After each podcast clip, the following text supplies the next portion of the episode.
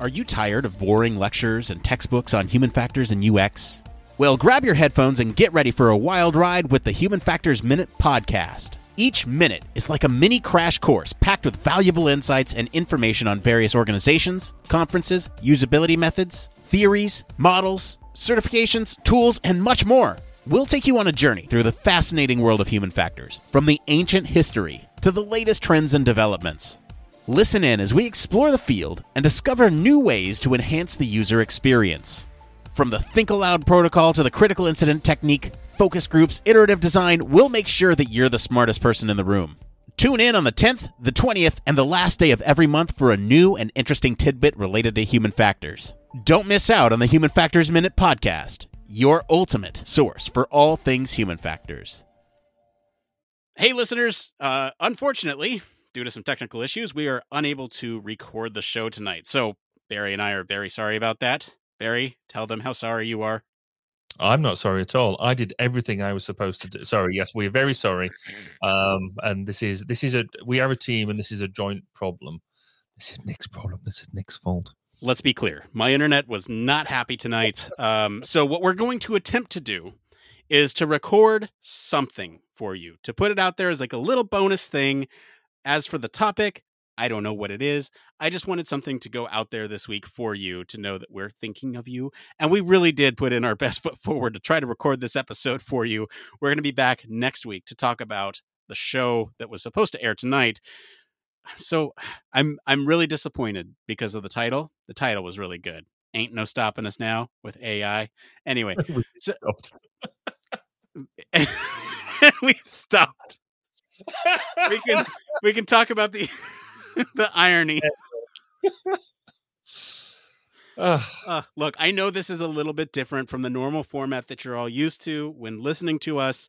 Uh, this is us kind of how we banter in the pre-show or post-show, so you're more than welcome to come and join us on any of our visual platforms or join us as a Patreon if you want to listen to those as an audio platform. Um, but I think what we could do, Barry, is maybe not spoil our thoughts on the article. We'll get to that next week. There's a lot of really interesting talking points that we want to get to. Uh, and the ironic part about this is that I don't think my internet's been that bad since going on into doing this, but we'll see. So here's what we're going to do we're going to go and just talk about something related to the topic. I think maybe what we could do is just a bridge from the previous AI episodes that we've done because they're too recent for a recast, I feel. So what we Uh-huh. could do is kind of recap them maybe and just talk briefly about the connection to what's now going to be next week's show. So Barry, recap the episodes.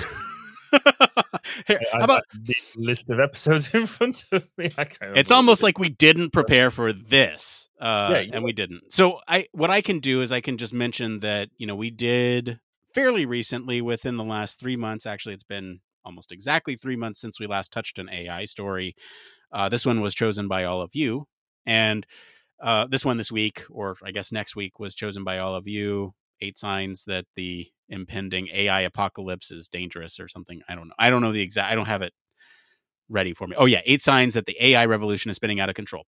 Where we have been is just while I buy us some time, we had a story about generative AI and basically what that means for our field. Right. We also had an episode dedicated to ChatGPT. It was kind of around the explosion of that product. And we've had some time now to live with this technology in the way in which we work.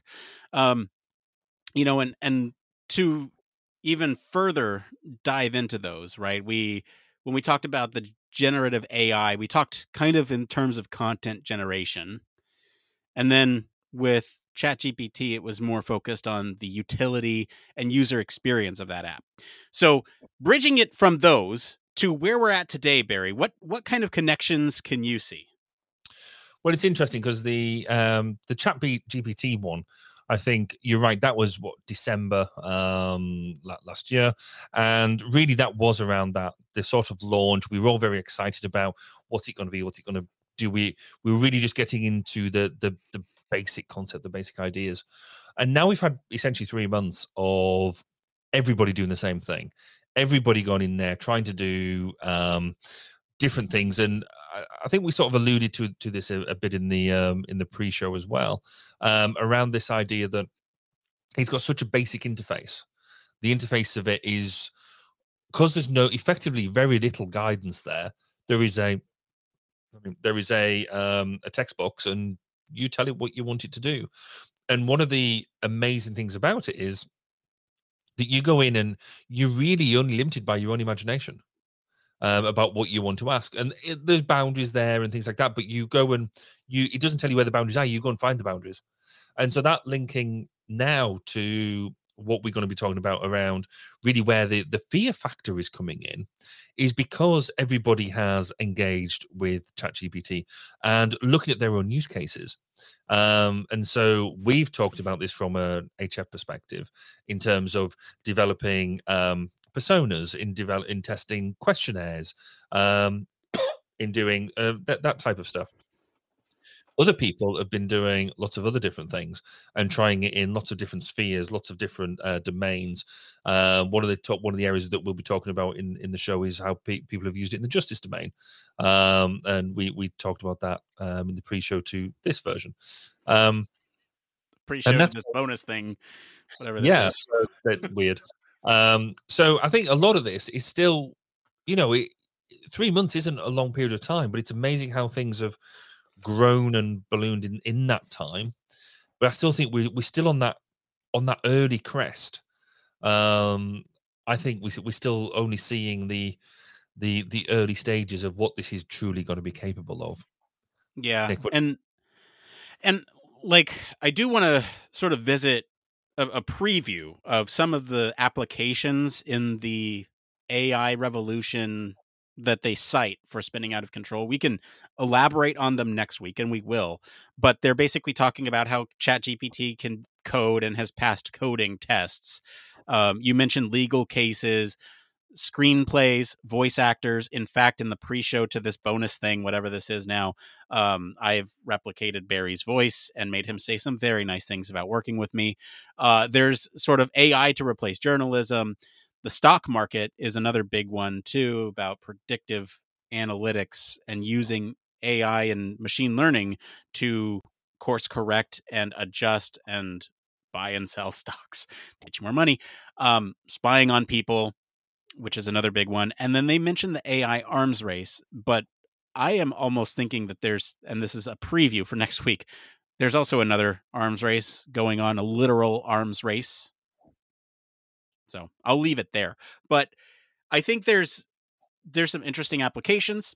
Um, I have used multiple types of AI in the last three months. I think we talked about this a little bit earlier before mm-hmm. we decided to do this bonus thing, but ChatGPT was that Pokemon Go of the of yeah. the of the AI world that's like easily accessible. Everyone's using it. Everyone's starting to see its utility and with that a lot of new companies came out there and released their stuff so you know in the last couple months i've used things to synthesize voices to write scripts to um to produce videos and animations and various types of content generation tools but also tools for tasking having mm-hmm. it automate some of my tasks and learning what i'm doing and and trying to teach it how to do these things that I would normally do.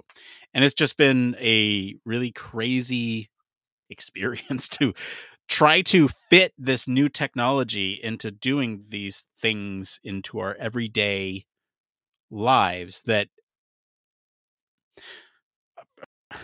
anecdote because I'll probably forget it next week. I just want to mention this. My boss called high on AI. So and and that is absolutely true. No, that's fair. I mean, what's interesting, I think, and it's something that we'll definitely bring up next week is is this application. So where is it best suited? And actually, a lot of things that a lot of them tasks that you highlighted, they all kind of have something in common, and that's all. They're all effectively patterns. There's, you know, they're they're all things that are either repetitive or ju- require you just to work in a certain way. So, you know, I mean, we I've been trying an AI scheduler this week, um, and and largely it would have been good if it, it was just there was bits not quite right on it, but fundamentally, it's just taking you know a task is the task completed? No, right? Okay, reschedule it until it is. So it's not difficult, but it requires a level of intelligence to do it. I mean, why we're that surprised that AI can write better code or easier code than humans can, possibly we maybe shouldn't be that surprised because hey, who reads code? Um, machines do. So, and really, all code exists that is an interface between us and and the machine. So the fact that it can write, it can now use AI to generate better code if it understands what it is we're trying to do. Bonus. Um, so we'll see how we'll see how that that comes through. Yeah, I I don't know how how much else we can say in this thing without spoiling the like full discussion that we would normally have. And the most ironic thing I think right now is that my internet's pretty stable. It's been holding stable this whole time. It has. From... You, have had you've had a couple of moments, but not nothing, not yeah. as dramatic as it was earlier. So... I mean, we're we're beyond the point of no return where we can't feasibly record an episode tonight. It's late for Barry, and so it's like he'd be up until super late for us to ha- to to put something out. Like, this will go out there, so you all will listen to this. uh, oh. You know, yeah, yeah. So, but but again, I just wanted to put something out there so that way you know that we're thinking about you and that uh, we didn't want you to go a whole week without you know us in your ear holes because some of you That's have come up to me and said I listen to you while I run and I know how I feel when I don't get a podcast episode that I'm like, ah, I really wanted to hear their thoughts on this thing. Um, anyway, hopefully you have the town hall to tide you over, and uh, you have you have this. And uh, oh, hey, by the way, between this and the town hall and Human Factors Minute, you have like Loads. an hour and a half of content, an hour and forty minutes of content to listen to from us. So go do that. That's your homework we'll check back with you next week where we will uh, basically talk about this article in full. I promise we put a lot of time and effort into the show notes, and we might even have a third person with us next week. So stay tuned for that. Um, I'm I'm not gonna play anything here. This is this is it. Awesome. Spacecraft, railway locomotives, nuclear submarines, healthcare, jet aircraft, these are all examples of highly technical systems and organisations, and all have one particular thing in common. They all involve humans. Humans who want to do amazing things and are using technology to achieve them. They all have something else in common. They have amazing people ensuring that the users who are involved can do what they need to do, are safe when they do so, and have the optimum user experience. These people are human factors practitioners, and on 1202, the Human Factors podcast, they talk to me, Barry Kirby, about what they do, sharing their career paths, highlighting their ideas and best practices, and fundamentally raising awareness of our discipline. Find us on 1202podcast.com, on social media, and on your favourite podcast directory, because it's more than just common sense.